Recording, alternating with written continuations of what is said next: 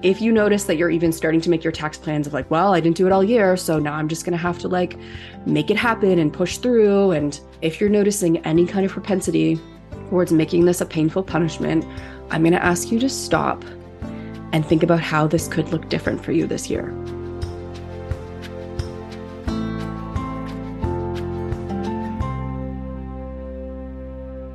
Welcome to the Money Skills for Therapists podcast, where we answer this question How can therapists and health practitioners go from money shame and confusion to feeling calm and confident about their finances and get money really working for them in both their private practice and their lives? I'm your host, Lindsay Bonham, therapist turned money coach and creator of the course Money Skills for Therapists.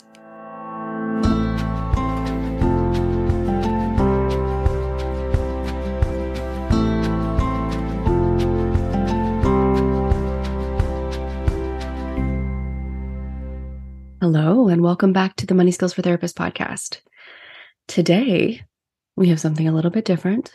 Today, I'm doing a solo episode. You may have picked up on the fact that I really like talking to other people, and I always love uh, being able to have peers and colleagues of mine and and people who have done significant work around their own relationships with money or who are helping us work with money in different facets of our business. I love the opportunity to connect with those folks and bring them on the podcast.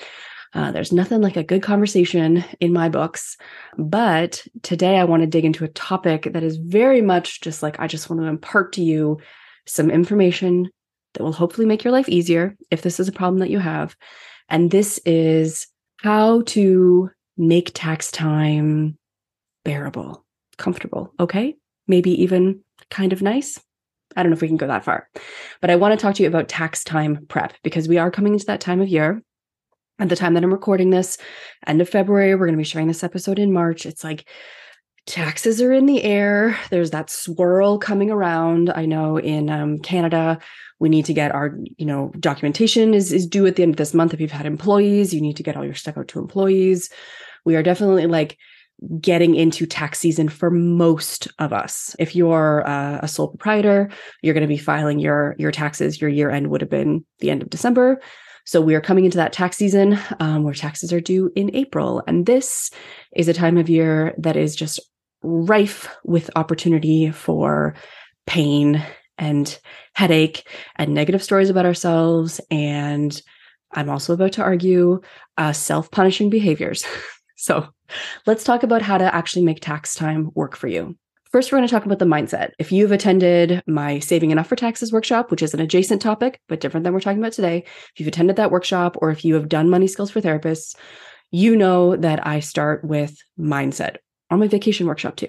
We always start with mindset. And the reason for that is so much of what is difficult about money is the stories that we tell ourselves and that emotional relationship that we have with it that really sets up and informs how all of our tasks go. If you tell yourself that uh, getting ready for taxes is tedious and stupid, or if it's uh, evidence of how you failed as a business owner or you don't know what you're doing, you are obviously creating conditions in which you're going to feel really shitty, more or less. Uh, so, the very first thing I want to talk about is don't make tax season a punishment for yourself. Something that I've noticed is when therapists and health practitioners, when we have avoided taxes throughout the year, when we haven't been doing that kind of tracking work as we go that we know we're supposed to do, I'm putting that in quotations, but it is actually very helpful to track as you go.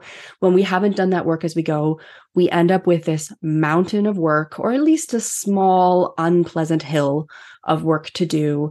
And the tendency that I see is that therapists turn this into a punishment for themselves. They make themselves do it on the weekend. They make it like for a whole day. They have to just like compile all their tax stuff.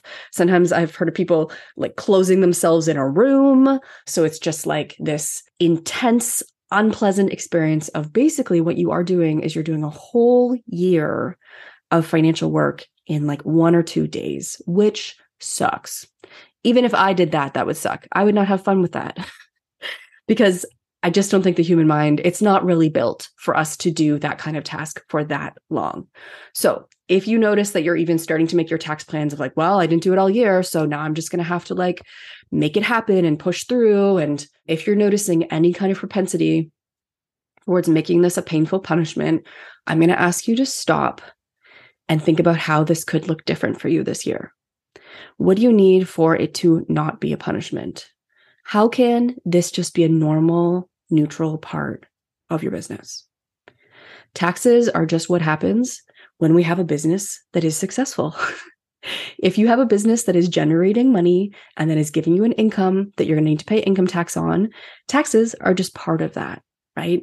It is a normal part of doing business. And if we can start to think about how to bring that more into a neutral space, you don't have to love it, but if you can bring it into a more of a neutral space, there's going to be a big shift in what this looks like. So, if we want to talk practically about that piece of not punishing yourself, part of it is just like, okay, this part of my business, maybe I didn't take as much care of as I wanted, and there's more tasks than I need to. Or even if you have taken care of it, there's still going to be kind of a, a little pile of tasks that need to be done.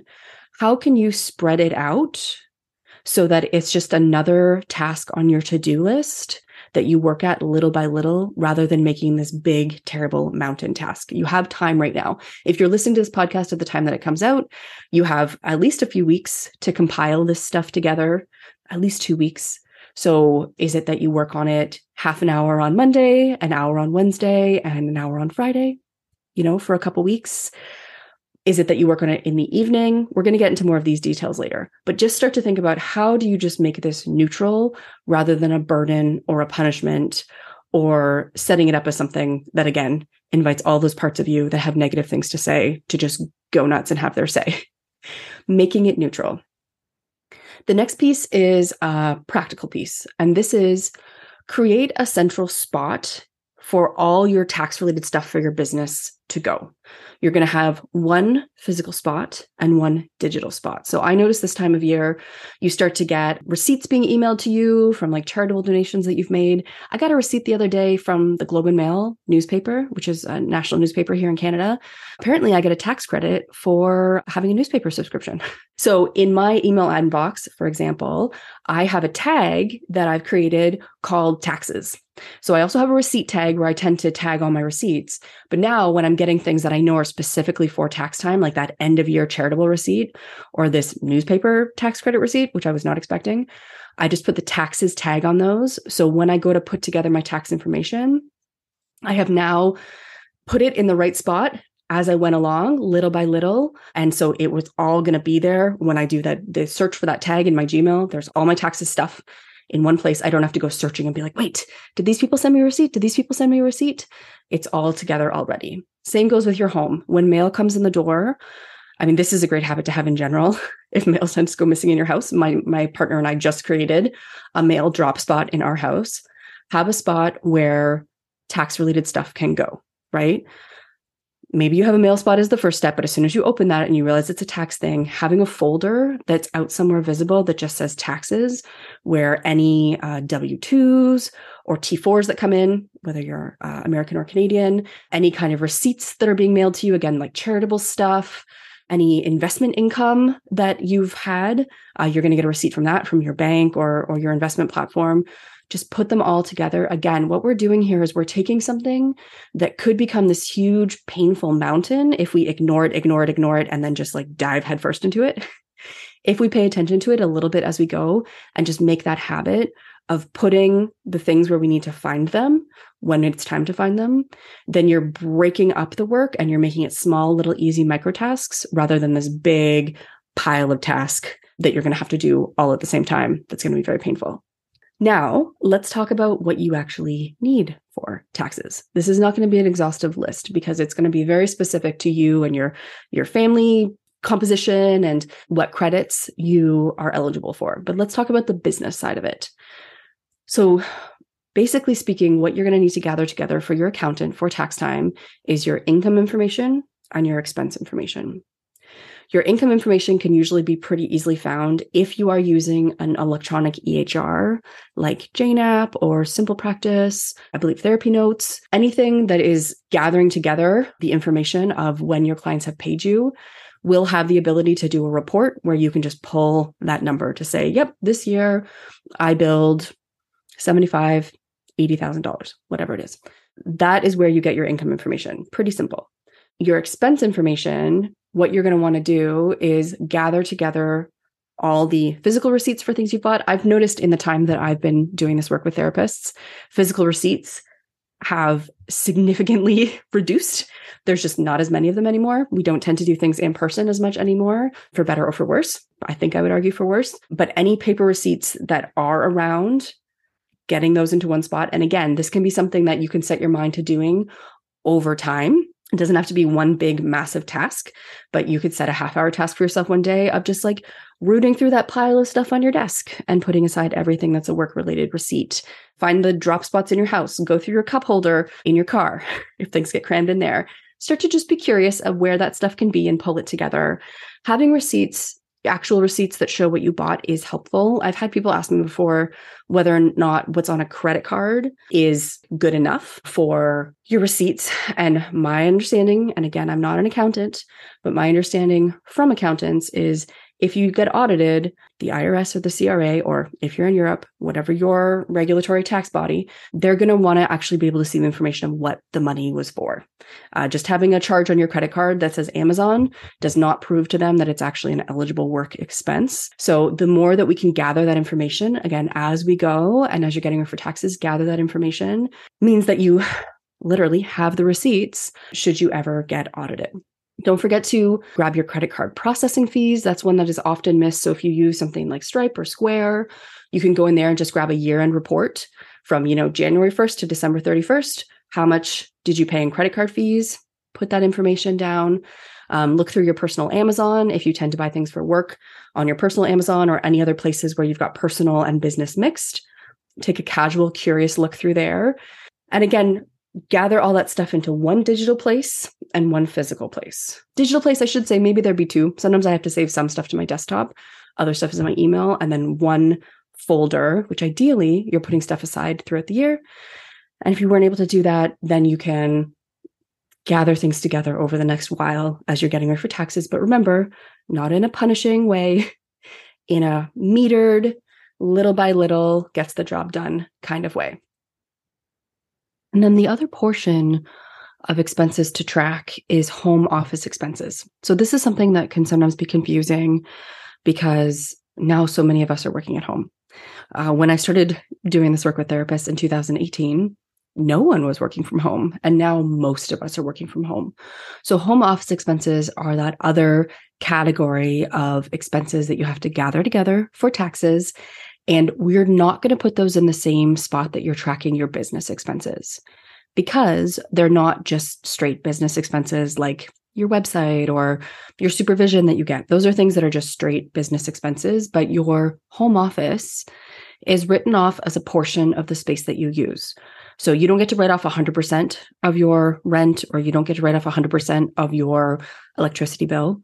You get to write off a certain percentage. So put that information together again, broken out over time, little by little, in a different spot, a different spreadsheet or a different page in your ledger, because your accountant is going to put that into a different portion of your taxes, like a different area of your taxes.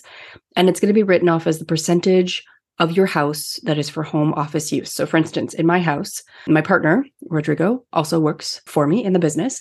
So, we have our home offices that we use for the business and they make up 25% of the square footage of our house. Uh, which is the maximum, by the way, that my accountant has said that we can write off. So we wouldn't want to write off more than that because that might flag us. But what that means is when we have uh, the interest on our mortgage, your mortgage is not a write off, but the interest on your mortgage is uh, in both Canada and the US, as far as I understand. Let's say that we, over the course of the year, pay, oh God, I don't even want to think about this number. This would be so painful. But let's just say it's like $12,000 of mortgage interest. I really made up that number. Now I want to go look at my mortgage and see how much of it is interest. But let's say it's $12,000. We can't write off $12,000 as an expense to the business, but we can write off 25% of it. So I can write off $3,000 is actually what's going to be applied on my taxes. But I can keep track of it and say, okay, this year for our house, we paid $12,000 in mortgage interest. And then the accountant will put that into our taxes. And ultimately, what will be claimed is 25% of that, which would be 3000 So thinking about your rent, your mortgage interest, uh, your bills, like your hydro, phone and internet are a little bit different. You can write off more of those. But again, put those in a separate spot too. These are all things that what we're doing really is like pulling together the information so we can have conversations with our accountant. You don't have to know all the answers or make it perfect. If you're looking at stuff and you're like, wait, what category is this? Is this dues and subscriptions? Is this computers? Oh, I don't even know what like what categories exist. Don't worry about those things, really. I know that that might seem a little weird to say, but the most important thing is that you pull all that information together so you can ask your accountant, "Hey, this subscription that I have uh, to this professional magazine or this website service that I have, what category should that go in? And they can just answer you. and then together, you'll be able to add all the number that you compiled into that category. So I say this to students in money skills too like finding the exact right category is not as important as just having the information in one place because your accountant can answer that question in literally 5 seconds. You can also, you know, do a quick Google search but what is most important is you've just pulled together the information so you and your accountant can have the conversation about the information you have on your side, and they will help to fit that information onto your taxes in the right place. Then, what you're going to need to do is put all that information together, right? Once you've gathered your income information, your expense info, Ideally, you've also been putting aside that personal stuff that's come in the door. Like we said, that's going to go on a different spot on your taxes, but your accountant's going to need, you know, those personal receipts, personal related receipts as well. Now you're going to put it all together. And my suggestion is always to put it together in a way that makes sense for your brain. There's no one way to put together your tracking for your business, which is basically what we're talking right now. We're talking about doing tracking that maybe you did a little this year, maybe you did none, maybe you did all of it up till November and you're just doing the last little bit. But using a tool that just makes sense for you is the best way to do it. So whether that's a spreadsheet, you may have a spreadsheet. I have a spreadsheet that's out there through the Abundance Party. Um, in the Abundance Party, there's a spreadsheet available that I've made, which is also available in Money Skills for Therapists. You might have your own spreadsheet that you already use, or a spreadsheet that, I don't know, your partner made you. I find a lot of therapist types are with engineering types. so if you have an engineering type person in your life who has made you a spreadsheet, if you like it, that would be a good place or a paper ledger is totally fine. You know, if you are really a paper person and technology is part of the friction, grab a notebook. You can make each page in that notebook another category of expenses. If that's how it works for your brain, you can make columns. If you want to make a traditional ledger, you can look at what a ledger looks like. If you're not familiar, just get the information down, get it together. And going through your bank statements from your business line by line, again, just using curiosity and just making sure that you've captured all those expenses. This is what we would call reconciling. Reconciling is where you're double checking to make sure everything's been captured, the numbers match going through uh, your bank statement and your credit card in a curious, measured way will help you to gather all of these things together. And then the last thing in terms of how to make tax time bearable, enjoyable, is actually to make it pleasant. Have a warm beverage on hand. I've got my giant bucket sized mug of tea next to me right now, just my constant companion whatever that is for you, uh, whether that's having a nice coffee, picking yourself up a coffee out, whether it's just water, whatever is going to help you stay grounded. Put on music, think about what do you need from that music. If you do want music, is it something to, is it brown noise to keep you focused? Is it Lizzo to pump you up because you tend to get sleepy when you're stressed? Uh, or is it classical music? Like, is it calming music? Maybe a little bit of like sad music, whatever it is Think about what you need to make yourself comfortable. You can take care of yourself while doing something that you don't want to do. Uh, just because you're doing a task that might not be your favorite part of your business doesn't mean that it has to be in these awful conditions. You can signal to yourself that you are safe, that you are lovable, that you are good enough, that you're a badass who has an amazing business. You can signal all of these things to yourself by setting up an environment to take care of you and meet your needs even while you're working on something that might not be your favorite thing to do. And then if your accountant needs more from you, I also want to remind you that that doesn't mean anything about you. I'm maybe speaking partially for myself right now. I do notice sometimes when my bookkeepers come back and ask me a question there's so much opportunity there for the parts of me that want to be critical of me to jump up and say, like, oh, see, you're not doing a good job. you missed this thing. Cue endless negative stories that I think are possible for most of us. If your bookkeeper comes back or your accountant comes back, probably be your accountant, and they ask you questions or something is missing, that doesn't mean anything about you. Finances are always a work in progress. And it can be helpful to think about this work with your accountant as a conversation, right? You're going back and forth. There's another mindset piece here, and that is that your accountant's job here is to be the expert who ensures that your information as, is as complete as possible to get you the best return that they can. They're on your team. I think it can be easy for us to go into the place of being like a, a bad student or feel like we're being criticized or just feel stressed by the demands of financial professionals in our lives. And I want to remind you that your accountant works for you, first of all. You're the one who's actually paying them. And there needs to be a relationship there where you can feel supported, where you can ask for clarity and information, and where you believe that they're really on your side and they're doing the best that they can for you. If you can find evidence of that, then that's great. Really take that in and notice that. This is mostly I'm, you know, saying this if folks have had difficulty with accountants. If you have an accountant you already love and that's amazing, that's great. But take in that evidence that they're on your side and they're here to help you. And if you find that come the end of this tax season, it really wasn't a good experience and you don't like how they communicate, then you have another year to find somebody new who is going to feel like a team member who's there to support you because that is their job as an accountant. Their job is to do the best that they can for you. So I'm going to summarize because I know that was a lot of stuff. So, mindset, don't make a punishment for yourself. Think of your accountant as a partner in the project. Ask them questions. See it as a back and forth. You're collaboratively working on this project to get you the best return that you can.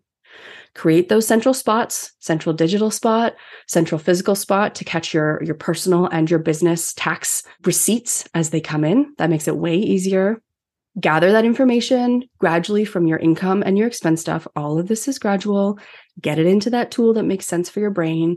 And overall, very importantly, break down this task into many small tasks into whatever size bite is good for your nervous system. You will actually make more progress if you get this done in the amount that makes your brain happy. For some people, that's going to be 20 minutes at a time. For some people, they're going to get in the flow and they want to do two hours. Rarely is any of us going to thrive and feel great after doing eight hours of financial tracking. Just don't do that to yourself. So think about what you need, both in terms of your environment to make this a really nice money time experience, and also in terms of length of time to break down what might be a big task right now into small, manageable bites. You've got this. I am wishing you a wonderful tax season.